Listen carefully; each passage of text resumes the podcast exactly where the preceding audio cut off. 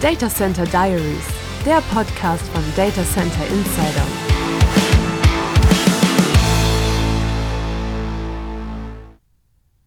Also, wir fangen einfach mal an. Okay. Ähm, für alle, die dabei sein wollen, es geht heute um Nachhaltigkeit, äh, vor allen Dingen natürlich im Rechenzentrum und im Zusammenhang mit VMware.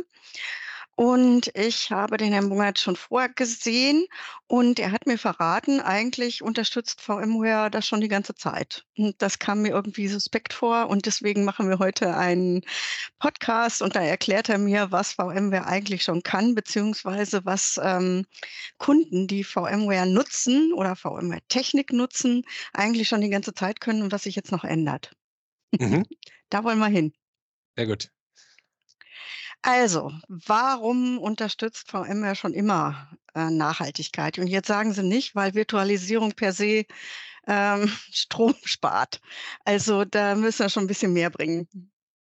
Das ist aber tatsächlich die, ähm, äh, das Grundgerüst, auf dem vieles aufbaut. Also ähm, wir haben gestern unsere 25-Jahr-Feier ähm, intern gehabt. Das war ähm, äh, nochmal zurückgeschaut auf die Innovationen, die ähm, in den letzten 25 Jahren innerhalb von VMware entstanden sind, alles, was wir so an, an großen Meilensteinen hatten. Und da ist natürlich das Release von der Virtualisierungsplattform ein ganz zentraler Aspekt, ähm, um den sich vieles in der Vergangenheit gedreht hat und heute noch dreht. Es ist immer noch äh, ein Zentrum für Innovation. Da passiert super viel, ob das im, im Edge, in den Hybrid Clouds, in den Public Clouds ist. Ne? Die, die, die Kernvirtualisierungssoftware wird ja überall eingesetzt.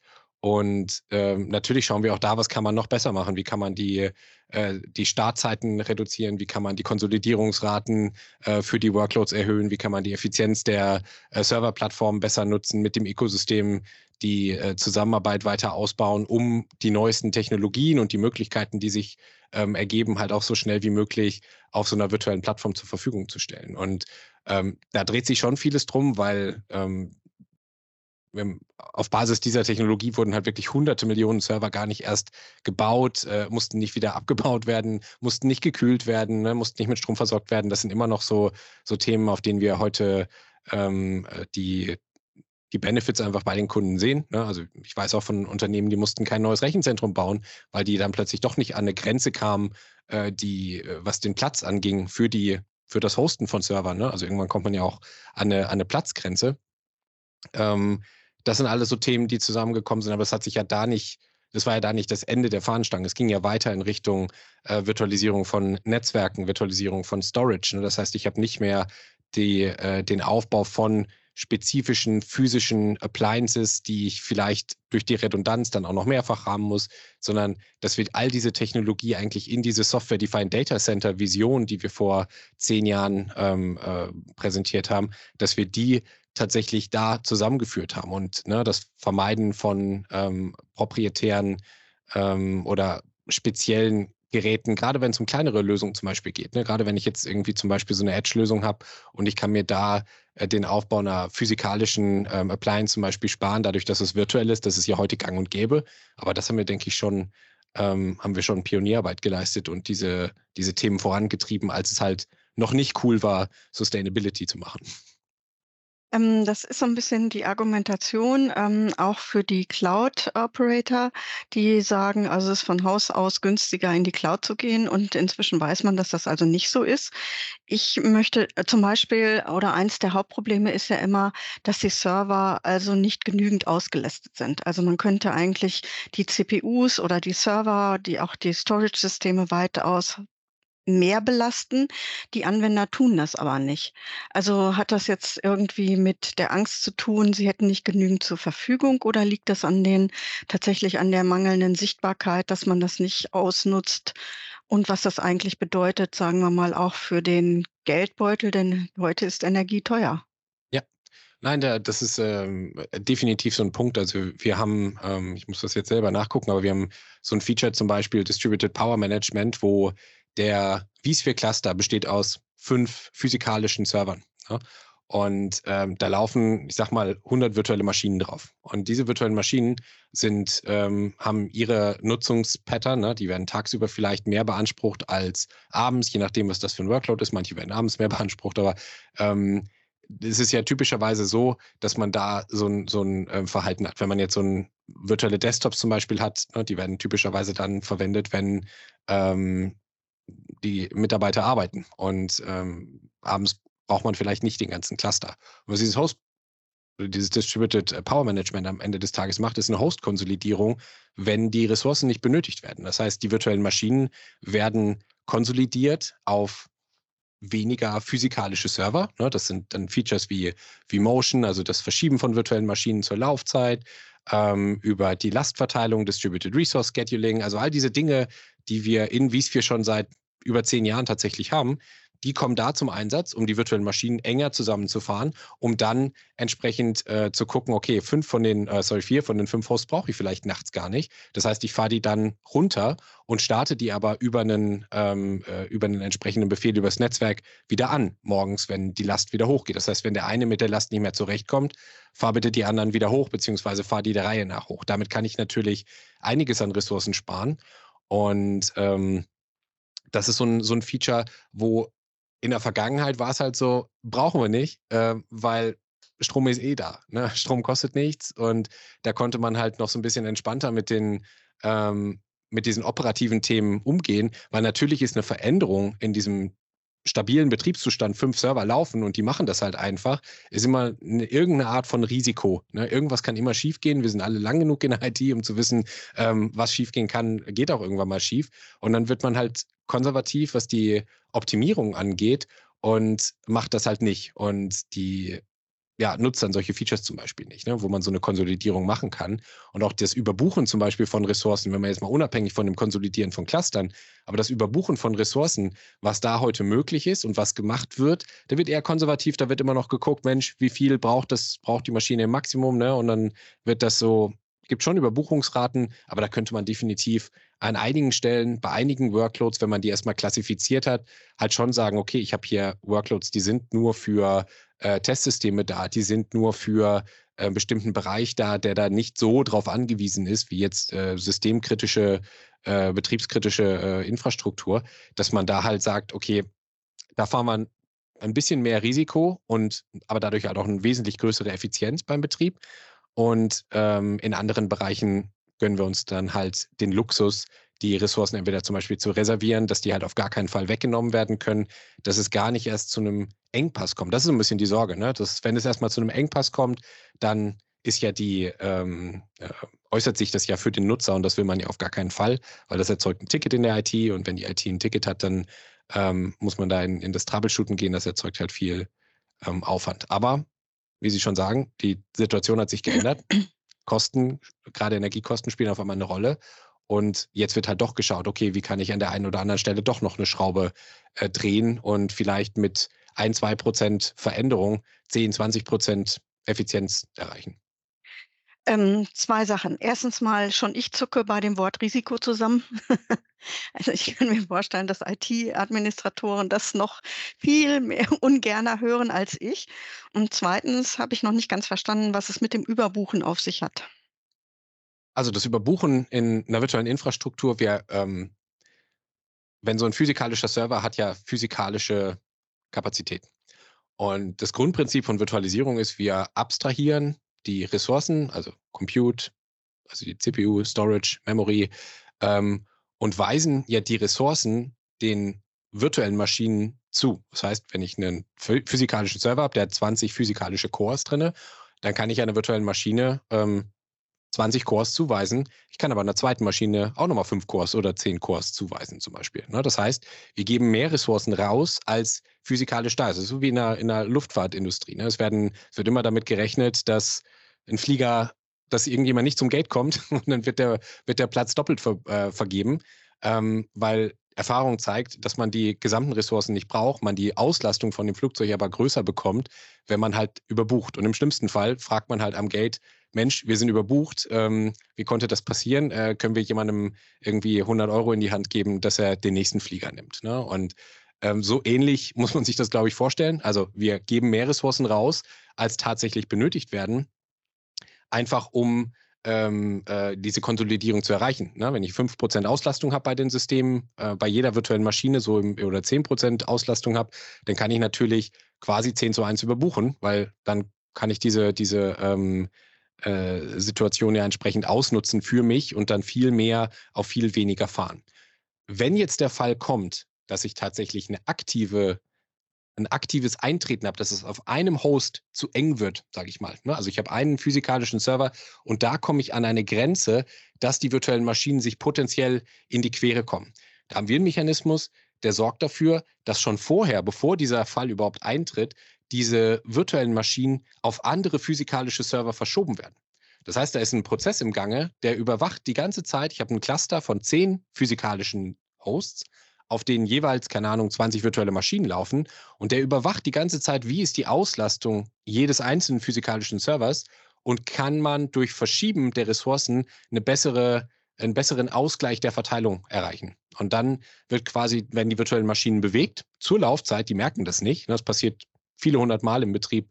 Ähm, jeden Tag in, in äh, Umgebung. Das heißt, die werden ständig ausbalanciert, weil es kommt nie vor, dass alle gleichzeitig alle Ressourcen benötigen. Und ähm, das erlaubt mir halt, diese, diese Mechanismen zu nutzen. Und dann sollte es tatsächlich mal zu einem Engpass kommen auf einem Server und es kann durch das Verschieben nichts mehr gemacht werden, dann haben wir Techniken zum Beispiel, wo wir ähm, priorisieren und sagen, okay, es gibt Systeme, die sind wichtiger, die haben definitiv Zugriff auf die CPU, auch wenn es zu einem Engpass kommt, vor allen anderen. Das kann man konfigurieren. Und das andere ist, wir haben verschiedenste Technologien, die uns erlauben, den physikalischen Memory, der im Server ist, maximal zu nutzen. Das heißt, wir ähm, nutzen verschiedenste Techniken, um einmal die, die Pages, die angefragt werden, schon mal zu verwalten. Das ist das eine. Wir können aber auch durch gewisse Treiber im Betriebssystem selber sagen, hey, gib mal ein paar von deinen von deinen Memory-Seiten wieder zurück, die du nicht brauchst. Ja, da ist ein Prozess, der mhm. dehnt sich aus und der sorgt dafür, dass quasi einmal vom Gastbetriebssystem allokierte äh, Speicherbereiche wieder zurückgegeben werden an den Host unten drunter, der die dann jemand anderem wieder zur Verfügung stellen kann. Aber das sind so Mechanismen, die greifen eigentlich erst, wenn wirklich, ne, also wenn diese Beweglichkeit und dieses Verschieben von Systemen äh, nichts bringt, dass dann die anderen greifen, da fährt man dann schon sehr auf Kante. Ne? Das sind schon, ähm, ja, das kann man in, in Clustern machen, wo ich weiß, da laufen unwichtigere Systeme zum Beispiel drin, die damit auch mal leben können. Ähm, das mache ich jetzt nicht für meine Mission Critical SAP-Anwendung zum Beispiel. Jetzt ist so eins, ähm, ich würde würd mal sagen, so der Schlagworte ja auch, ähm, dass ähm, man die so dicht wie möglich machen soll, die ähm, mhm. virtuellen Maschinen, um dann auch unter Umständen ganze Server freizuschaufeln, um die dann runterzufahren. Macht das irgendjemand? Ja, das wird, ähm, also wie gesagt, das mit dem, mit dem Verschieben, das ist gang und gäbe. Ne? Das ist Kerntechnologie von unserer Plattform halt seit, ähm, seit Tag eins. Deswegen ist auch immer diese, diese Diskussion um den, um den Hypervisor zum Beispiel allein, ähm, ist, das, es dreht sich nicht nur darum. Ne? Ich muss diese Beweglichkeit im Rechenzentrum haben, ich muss aber zum Beispiel auch die, äh, die Tools, die Fähigkeiten haben, ähm, um das Ganze zu überwachen. Also dieses Verschieben von Workloads geht ja nicht nur darum, die Auslastung zu erhöhen, sondern auch die Betriebsprozesse effizienter zu machen. Ich kann dadurch meine Maschinen ähm, äh, meine physikalischen Maschinen patchen oder ähm, äh, Hardwareänderungen durchführen. Ich kann meine Cluster aktualisieren. Ich kann da neue Server äh, hinzufügen und, und kann Workloads hin und her schieben. Ich kann eine neue Generation von Servern ähm, quasi geräuschlos einführen in meiner, in meiner Infrastruktur.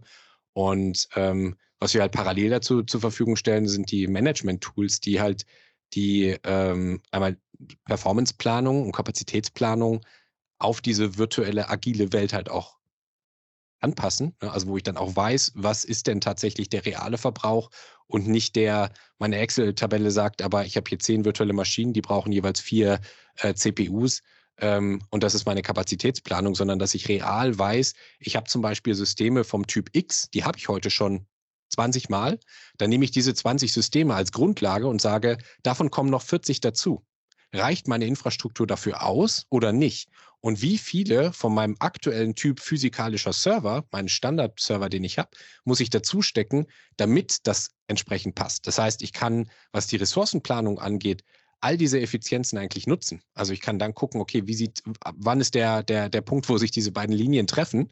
Ähm, habe natürlich dadurch eine viel bessere, eine viel zielgerichtetere ähm, äh, Projektplanung, das ist das eine, aber natürlich auch geringere Kosten und ähm, im, im Betrieb halt die entsprechende Stabilität, weil ich sehe ja auch, wie sich die Infrastruktur weiterentwickelt, wie meine Gesamtauslastung zum Beispiel ist und wo ich gewisse Sachen nutzen oder nicht nutzen kann. Und dann haben wir noch die Einblicke, die uns erlauben zu sagen, hey, bei diesen fünf virtuellen Maschinen zum Beispiel, die sind seit, die liegen schon seit 30 Tagen auf dem Storage rum und wurden nicht einmal gestartet. Vielleicht sind das Systeme, die weg können. Ne? Die braucht man vielleicht gar nicht mehr. Also, dass man die gleich eliminiert. Oder ähm, da kommt der Vorschlag, die brauchen nur eine CPU, die brauchen nur 2 GB RAM und nicht, keine Ahnung, 16 CPUs und 32 GB RAM, wie sie mal aufgesetzt wurden. Äh, die könnte man right-sizen, wie wir das nennen. Und dann habe ich natürlich die Effizienzen, ähm, wo es darum geht, die individuellen Workloads auf den Cluster entsprechend erstmal zu optimieren ähm, und dadurch mehr Ressourcen freizumachen. Ähm, Sie haben ja schon die Tools angesprochen. Also für mich klingt das ähm, einerseits so, ähm, also Sie haben ja erstens behauptet, die Tools-Unterstützung von VMware-Seite, die gibt es schon eigentlich fast von Anfang an. Ähm, Gleichzeitig klingt es aber so, als hätte, hätten die Administratoren jede Menge Arbeit, als müssten sie sich ähm, das doch sehr stark zusammensuchen und sehr tief in die Systeme rein und hier ein Schräubchen drehen, da ein Schräubchen drehen, also als sei das Ganze sehr aufwendig. Jetzt haben die ja nicht nur ein System, sondern unter Umständen ganz viele Cluster und große Cluster. Also erstens, was gibt es jetzt schon seit Anfang an? Also welche Tools und welche Features in den Tools unterstützen nun eigentlich sowas wie Green Operation? Also ich habe hier ähm, VMware Distributed Power Management Concepts and Usage, ein White Paper, das ist am 3. April 2013 erschienen. Das hat jetzt bald zehn Jahre Geburtstag. Das kam für vSphere 4 damals raus. Also das ist das, was quasi auf diesem Distributed Resource Scheduler, der die VMs hin und her schiebt, und vMotion, was quasi dieser Prozess von dem mhm. einzelnen Verschieben ist, ähm, aufbaut, um diese Energieeffizienzen in, in dieser Cluster-Ebene zum Beispiel zu machen. Also das ist ein White Paper, das ist schon zehn Jahre alt. Ähm, seitdem ist das in dem Produkt drin. Ähm, das ist so das eine. Das andere, wie Realize Operations, beziehungsweise ARIA Operations, wie es halt heute heißt, das ist dieses Tool, was halt Performance Management, Kapazitätsplanung, alles zusammenbringt. Das ist, boah, da müsste ich jetzt, also das ist jetzt nicht seit Anbeginn dabei, äh, das gibt es noch nicht seit Anbeginn, aber ähm, ich glaube auch so um die, ähm, um die zehn Jahre, würde ich sagen. Also das war ja, ich würde sagen, zehn Jahre ist es äh, jetzt im, im VMware-Portfolio.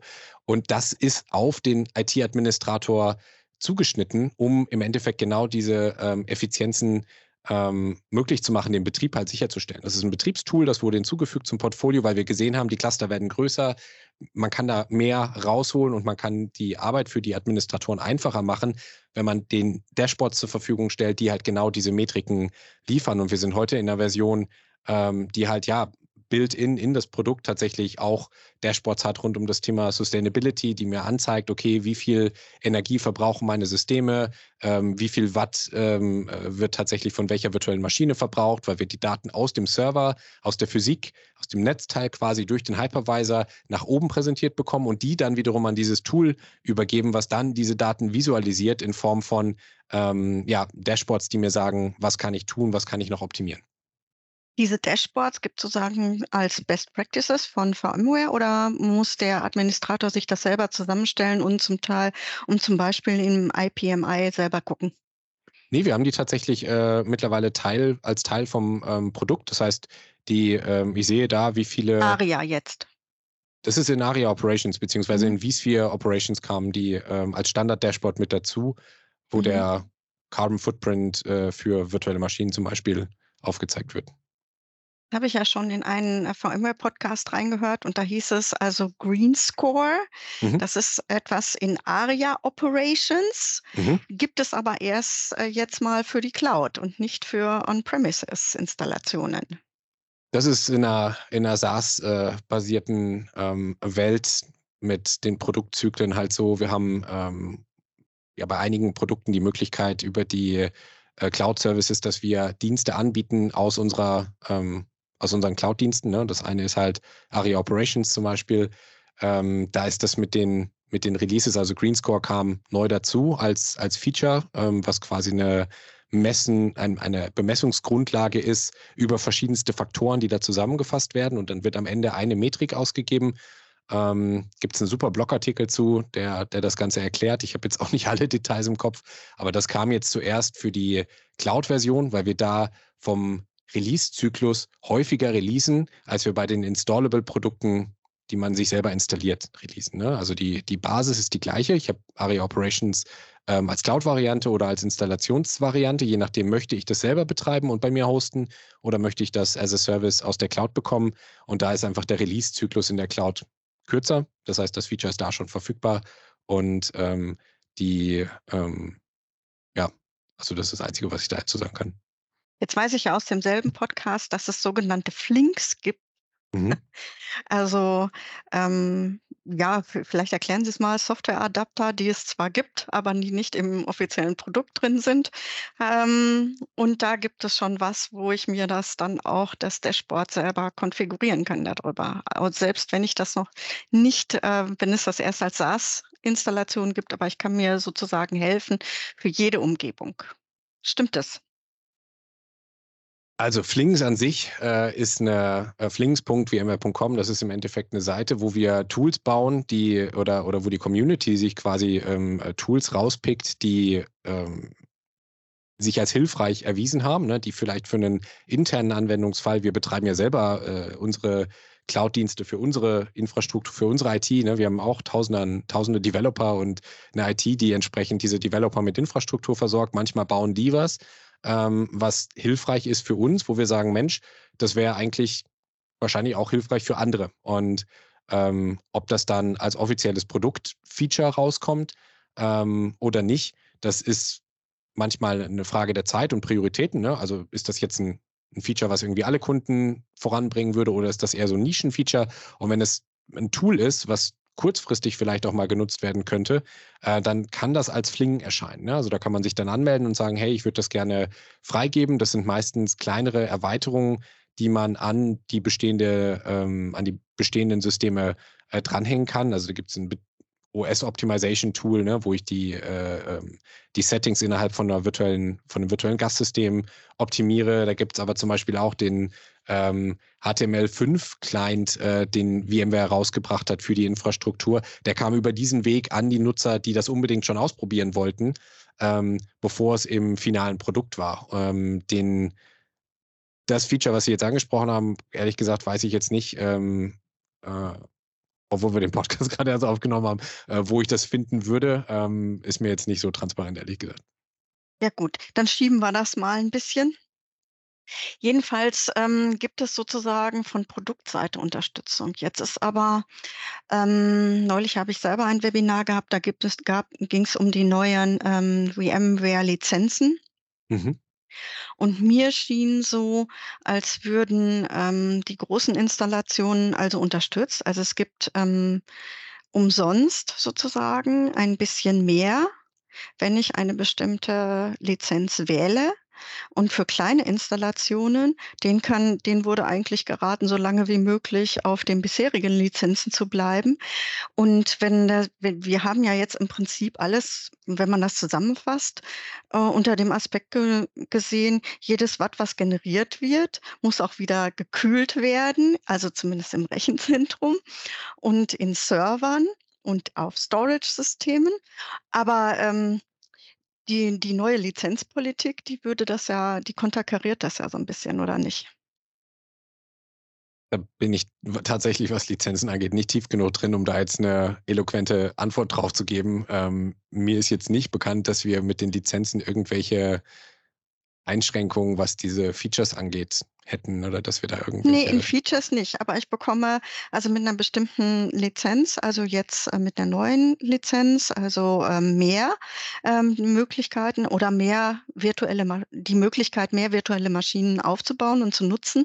Aber umgekehrt, ähm, wenn bei kleineren Lizenzen, dann muss ich sehr genau abrechnen.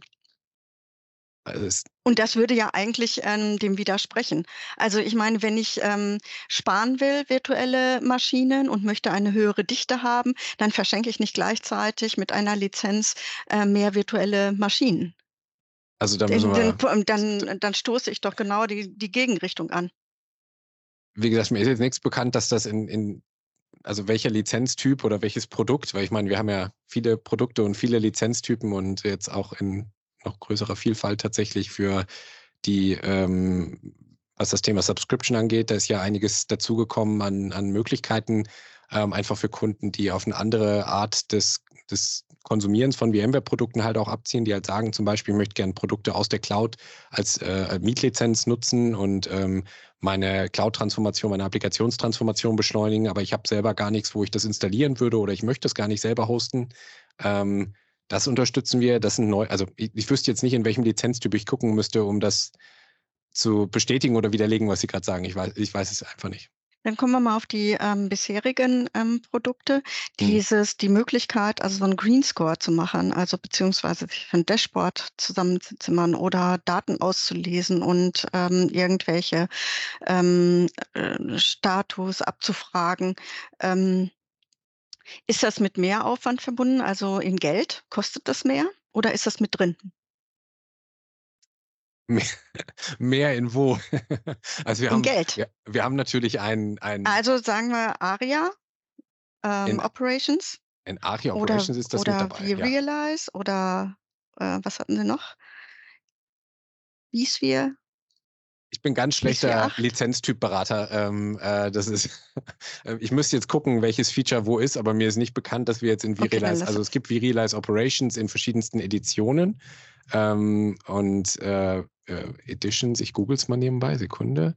Ähm, und in diesen Editionen gibt es eine Standard Advanced und also zumindest waren das die. Ich bin ja nicht gut drin, ehrlich gesagt. Das ist, kann ich Ihnen nicht. Ähm, das müsste das eigentlich alles in der Standard-Edition, äh, was die äh, Dashboards und Co. angeht, schon dabei sein. Wo jetzt Weiß man schon, wann es das Green Score nicht als nur als SAS-Implementierung gibt, sondern auch für On-Premises-Installationen? Nein, weiß man noch nicht. Okay. Gut. Dann soll es das für heute gewesen sein. wir haben jetzt tatsächlich noch ein paar andere Sachen. Also wir können ja, ähm, also das eine, wir haben ja in dem Podcast auch darüber gesprochen, also was Energieeffizienz angeht. Ähm, Nutzung von Cloud ähm, äh, für gewisse Anwendungsfälle. Ne, wir haben natürlich auch unsere Cloud-Provider, da bin ich mit dem ähm, Kollegen Bonzio gar nicht drauf gekommen, dass wir natürlich auch Cloud-Provider-Partner haben, die zum Beispiel heute schon sagen, dass sie ähm, sogenannte Zero Carbon Clouds äh, bereitstellen. Ne? Also wo die sich darauf committen, dass sie ähm, Renewable Energy äh, mhm. Powered Clouds quasi bauen. Also da würde ich ungerne drauf einsteigen, ja. weil ähm, es häufig sehr schwierig ist, also das tatsächlich als Anwender zu überprüfen, ob das stimmt und inwieweit das stimmt. Also gerade ja. bei den Großen, ähm, die geben, oder AWS zum Beispiel, die geben das insgesamt nur für sechs ihrer Services an, mhm. ähm, Microsoft für im Prinzip für alle oder für 80 Prozent, also jedenfalls einen weit größeren Teil. Aber man kann in die Data Center nicht reingucken, ich kann nicht überprüfen, wie weit das ist. Ich muss das einfach einfach glauben, was die mir erzählen. Es gibt keine ähm, verlässlichen Zahlen die, ähm, und keine Standards, die das irgendwie beweisen. Also ich würde da ungern ähm, drauf einsteigen. Das muss, also müsste dann jeder Anwender für sich selber überprüfen. Also äh, wie gesagt, einfach zu sagen, Virtualisierung ist von Haus aus grüner, das reicht eben heute einfach nicht mehr und genauso reicht es nicht mehr zu sagen, Cloud ist grüner. Im Zweifelsfall verschiebe ich nur das Problem. Nee, nicht, nicht alle, ne? aber das ist so ein bisschen die, ähm, also eine von den, von den, ähm, also wir stellen das halt sicher mit dem Provider. Ne? Also wir haben diese, diese äh, ähm, Cloud-Provider und da ist unser, unser Ansatz ist, dass wir tatsächlich sagen, hey, bis äh, 2030, dass die VMware Cloud Offerings halt ähm, auf Renewable, Renewable Energies quasi basieren sollen. Aber wir haben heute halt schon diese Möglichkeit, dass man das als, das ist quasi ein Feature des Cloud-Providers, ähm, der dann die entsprechenden Nachweise uns erbringt, ähm, dass wir, dass, dass der dann entsprechend diese, diese ähm, Zertifizierung bekommt, beziehungsweise diesen Haken bekommt, dass die Teil von diesem Zero Carbon Committed ähm, Programm sind und ähm, wir uns dann darum kümmern. Also das ist noch so das heißt also, wenn, äh, wenn ein Cloud-Provider heute äh, VMware nehmen würde, der könnte also sagen, was weiß ich, ähm, ich möchte gerne an eurem Programm teilnehmen und dann ähm, kriege ich halt ein Zertifikat von VMware. Genau. Mhm. Ja, beziehungsweise landet er dann hier in diesem, in diesem, ähm, in diesem Set of Cloud-Providers, die wir halt, die diese Zertifizierung dann haben. Mhm. Aber Sie überprüfen nicht, ähm, für welche Services das ist, für welche Rechenzentren das ist. Also zum Beispiel Microsoft hat alte und neue Rechenzentren. Die neuen Rechenzentren, das weiß man, da tun sie eigene, eigen, ähm, einiges dafür, dass sie grüner sind. Aber die alten, naja, die bringen da unter Umständen das Geld. Naja, wir wissen, ähm, wo Azure VMware Solution zum Beispiel läuft. Das VMware Offering in der Azure Cloud ähm, mhm. und ähm, in welchen Rechenzentren das läuft und was die können, das wird natürlich dann entsprechend untergebrochen. Also das ist jetzt nicht so, dass das dann ähm, äh, für alles äh, gilt, sondern das ist dann schon, also ich schon davon aus, dass wir da granularer drauf gucken. Wo, wo kann man das unter Umständen nachsehen? Wie die ähm. Kriterien da sind? Ja, Surin raus.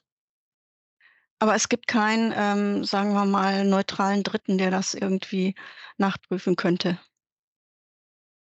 Carbon Zero Cloud, wie VMware Sekunde.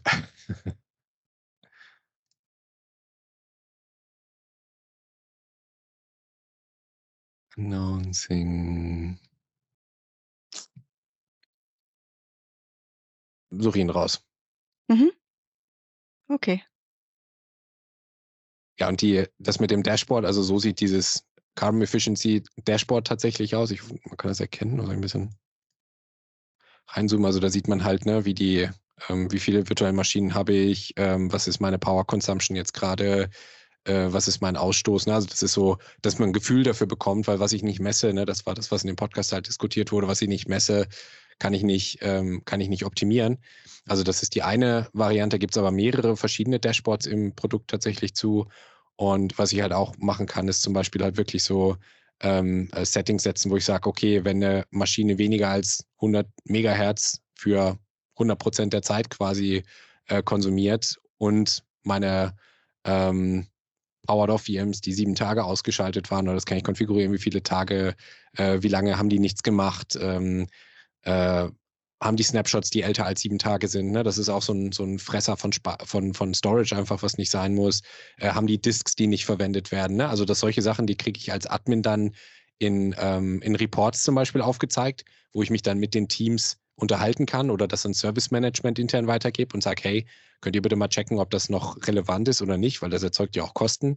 Ähm, oder ich halt tatsächlich Automatismen ähm, einsetzen kann, die dann entsprechend diese, ähm, äh, diese Maschinen auch ja, also wenn das im, im Vertrag so vorgesehen ist zum Beispiel, dann kann ich das halt auch forcieren, indem ich halt ähm, diese, diese Aktivitäten mache, ne, dass sie runtergefahren, aber noch nicht gelöscht werden und dann bleiben sie noch 30, 30 Tage auf Kulanz irgendwo auf einem Storage-System, bevor sie dann gelöscht werden. Ne? Aber das ist wie jedes gute ähm, ähm, äh, Data Center äh, Cleanup-Projekt in den letzten 20 Jahren. Ne? Man, man startet dann erstmal ähm, rauszufinden, wer ist der Owner von welchem System. Wenn ich das nicht weiß, muss man es manchmal halt ausschalten, um festzustellen, ähm, äh, wer, wer dann ruft und was es tatsächlich ist. Ähm, und äh, das gibt sicherlich auch einiges an Systemen, die man optimieren kann, indem man sie einfach löscht. okay. Risiko, Risiko.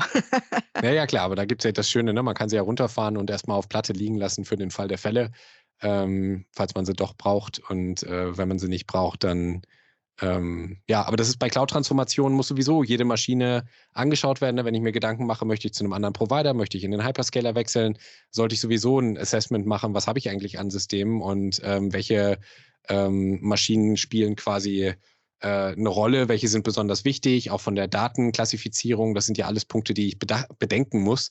Ähm, da muss ich schon eine vernünftige Up-to-Date-Dokumentation haben, sonst wird es schwierig.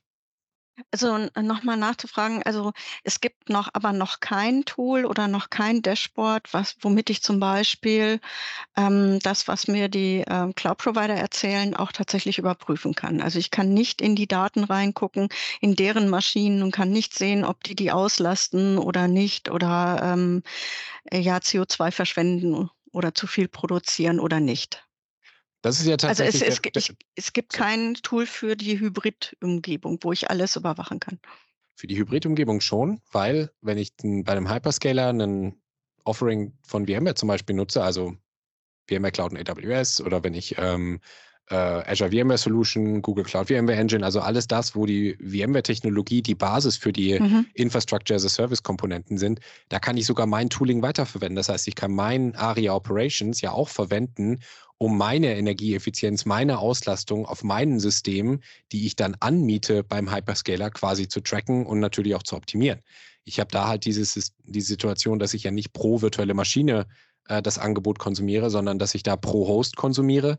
Und ich bin quasi als, als Nutzer dieses Angebots ähm, in der Lage, wo ich das Maximum aus diesen Hosts rausholen kann. Ne? Da bin ich nicht auf die Überbuchung ähm, von dem Anbieter angewiesen ne? und, und auf die, also der Anbieter macht natürlich äh, potenziell mehr daraus, wenn er ähm, mehr Kunden auf die gleiche Hardware äh, bringt bei unserem Offering ist es so, dass man halt selber in der Kontrolle ist, wie dicht packe ich die Systeme ähm, und wie viel hole ich da raus, wie hoch laste ich die aus.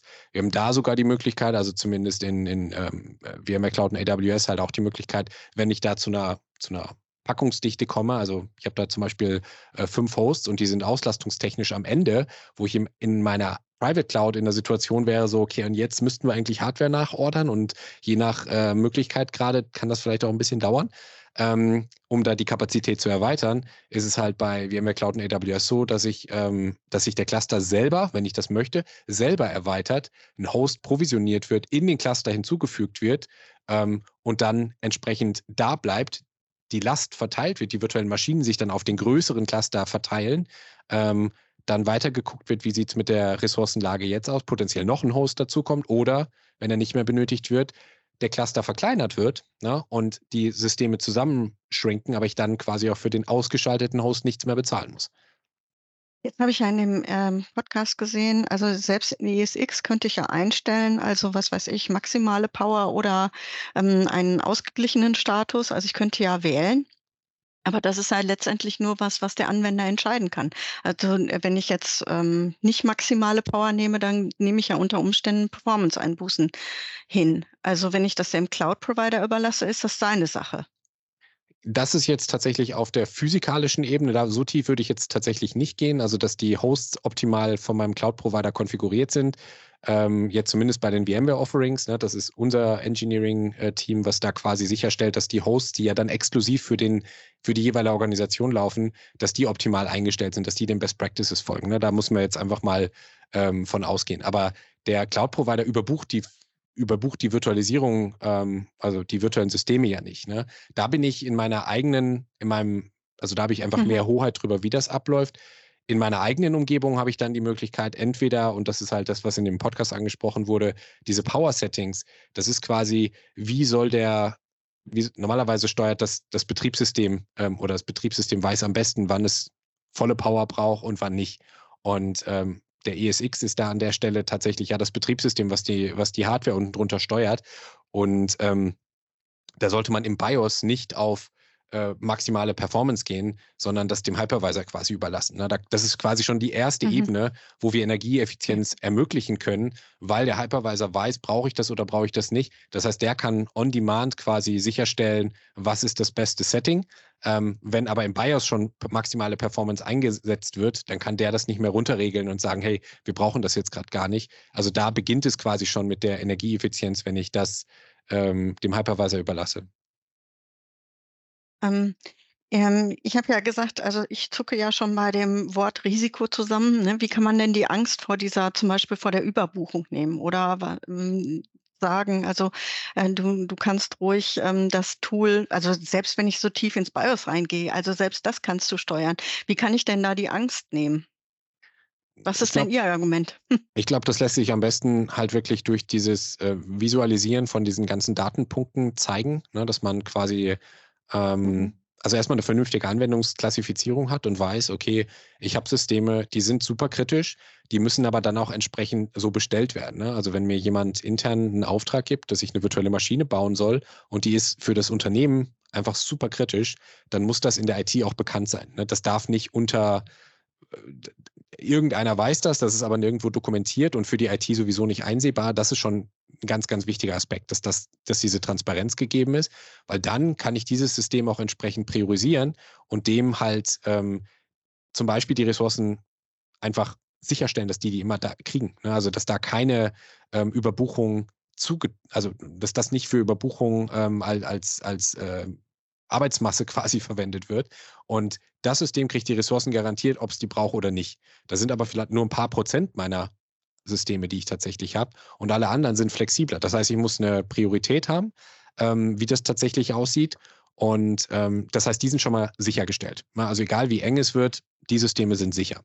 Und parallel dazu halt die Tools nutzen und die Daten nutzen, die man hat, zu gucken, okay, wie ausgelastet sind meine Server, wie sehen meine Kernmetriken aus. Da gibt es verschiedenste äh, Metriken, auf die man achten kann, die man in so Dashboards halt präsentiert bekommt, die da schon im Produkt einfach dabei sind, wo ich sehe, habe ich eine Situation, wo die, äh, wo die Ready-Zeiten zum Beispiel hoch sind, die in der IT-Administration sowieso bekannt sind, ne, die man ähm, über die Jahre jetzt halt äh, etabliert hat, aber dass ich die Betriebsmetriken halt auch nutze und dann das entsprechend nutze für Kapazitätsplanung, für ähm, äh, Diskussionen mit, mit meinem Management, beziehungsweise mit denen, die vielleicht da äh, Kosten für das äh, Rechenzentrum tragen, dass man da halt in so einen Dialog kommt und sich mehr über die Realität unterhält mit wirklichen Daten, ähm, um dann halt in diesen nächsten Schritt der, der Erweiterung zum Beispiel zu gehen. Ne?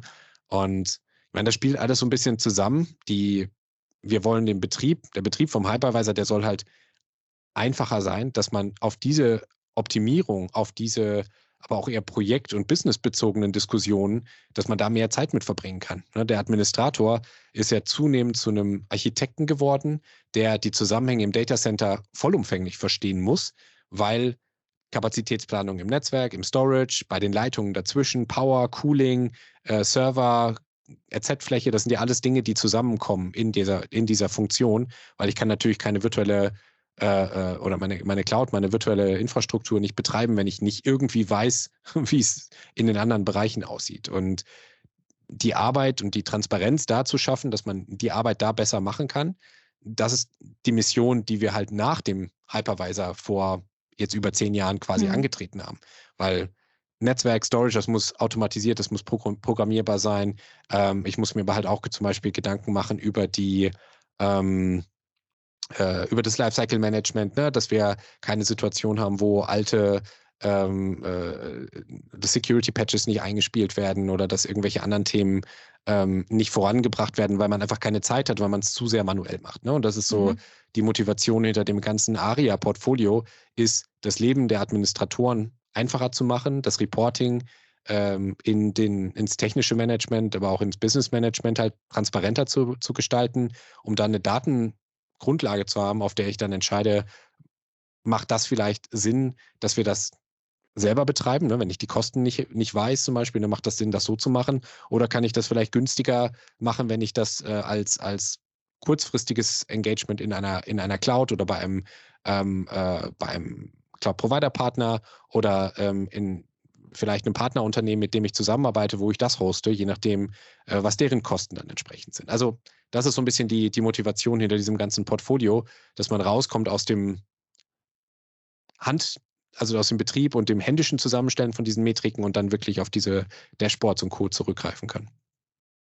Jetzt ist es ja so, ähm, wir schreiben ja immer über die Neuigkeiten und äh, tatsächlich, also bin ich manchmal überrascht, ähm, wie viel Zeit vergeht, zum Teil Jahre, bis das bei den Kunden ankommt. Jetzt geht, vergeht kein Tag, an dem ich nicht äh, zig News über Nachhaltigkeit, Energieeffizienz, Green IT bekomme.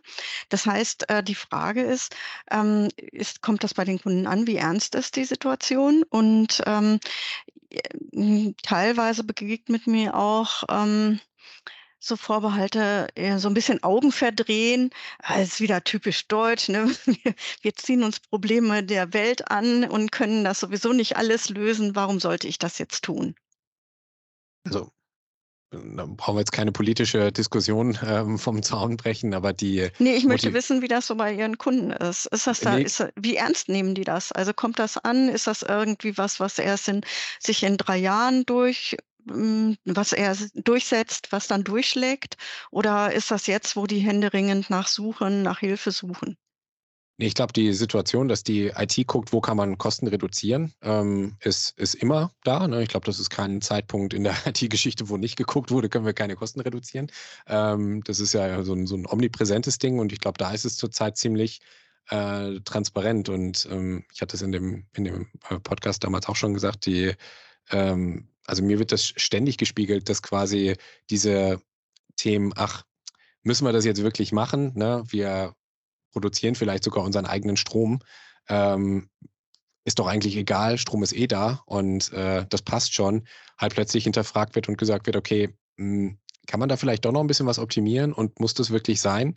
Äh, und das halt in die Realität dann überführt wird. Hätte man das schon früher machen können? Ja, definitiv. Ne? Ist die Technologie schon lange da? Definitiv. Das ist überhaupt gar kein, ähm, äh, gar kein Thema. Und es, ja, ich glaube, das Bewusstsein für die Situation und für die ähm, halt auch Möglichkeiten, das halt zu optimieren, beginnt im Kleinen. Ne? Und wenn man das aus IT-Sicht heraus zeigen kann, wenn ich keine Ahnung, wie viele äh, tausend äh, Server zum Beispiel betreibe oder auch nur wenige betreibe und ich kann halt tatsächlich zeigen, hey, ähm, wir als IT machen unseren Beitrag ähm, oder tragen unseren Beitrag dazu bei, äh, dann ist das schon, dann ist das schon ein Thema. Es ist ja nicht nur so, dass, dass, man, dass man das jetzt irgendwie aus Nächstenliebe und weiß ich nicht was tut, sondern es geht ja auch um äh, zum Beispiel die, die Möglichkeit als Unternehmen weiterhin, wenn ich öffentlich gelistet bin in irgendwelchen ähm, an irgendwelchen äh, Aktienmärkten zum Beispiel oder ich möchte gerne in irgendwelchen ähm, äh, Fonds zum Beispiel auftauchen, dass ich gewisse Kriterien erfüllen muss. Und wenn ich die nicht erfülle als Unternehmen, dann bin ich da potenziell nicht mehr Teil von. Und das ist, glaube ich, schon eine Motivation, wo jedes Unternehmen schaut, okay, ähm, wenn ich dann in den, in den nachhaltigen ähm, äh, Fonds nicht mehr auftauche oder potenziell mir dann auch irgendwelche anderen Sachen einfach weggehen, dann ähm, ist die Motivation da auch nochmal gegeben. Mhm. Also ernst nehmen, jetzt anfangen. Ernst nehmen, jetzt anfangen. Ne? Der beste Zeitpunkt, einen Baum zu pflanzen, war gestern. Der zweitbeste ist heute. Ist immer noch dieses schöne Bild. Aber ja, am Ende des Tages ist es, äh, ne, wir, wir können da als IT, glaube ich, eine Menge machen und weitergehen äh, wie bisher darf es meiner Meinung nach auch nicht, weil wenn wir uns anschauen, was an digitalen Transformationen jetzt alles vor uns steht, das wird ja alles durch, durch IT unterstützt. Es ist egal, ob das nun diese ganzen äh, äh, Revolutionen sind und alles wird in, in Software abgebildet. Äh, wir sehen neue Generationen von äh, Mobilfunk, die jetzt ausgerollt werden. Wir planen jetzt schon Richtung 6G etc. Wenn das alles so weitergeht wie bisher, dann haben wir einen IT-Anteil am globalen Stromverbrauch, der so groß wird, ähm, ja, dass es schwer wird, dagegen anzubauen. Also die, die, die, äh, da müssen wir uns Gedanken machen, wie wir das Ganze effizienter heute machen, um halt für die Zukunft auch vorzuplanen. Also da bin ich fest von überzeugt, dass wir das in den Griff kriegen müssen, dass wir das als, ähm, als Gesellschaft halt auch hinbekommen. Okay. Gut, das soll es für heute sein. War ein schönes Schlusswort.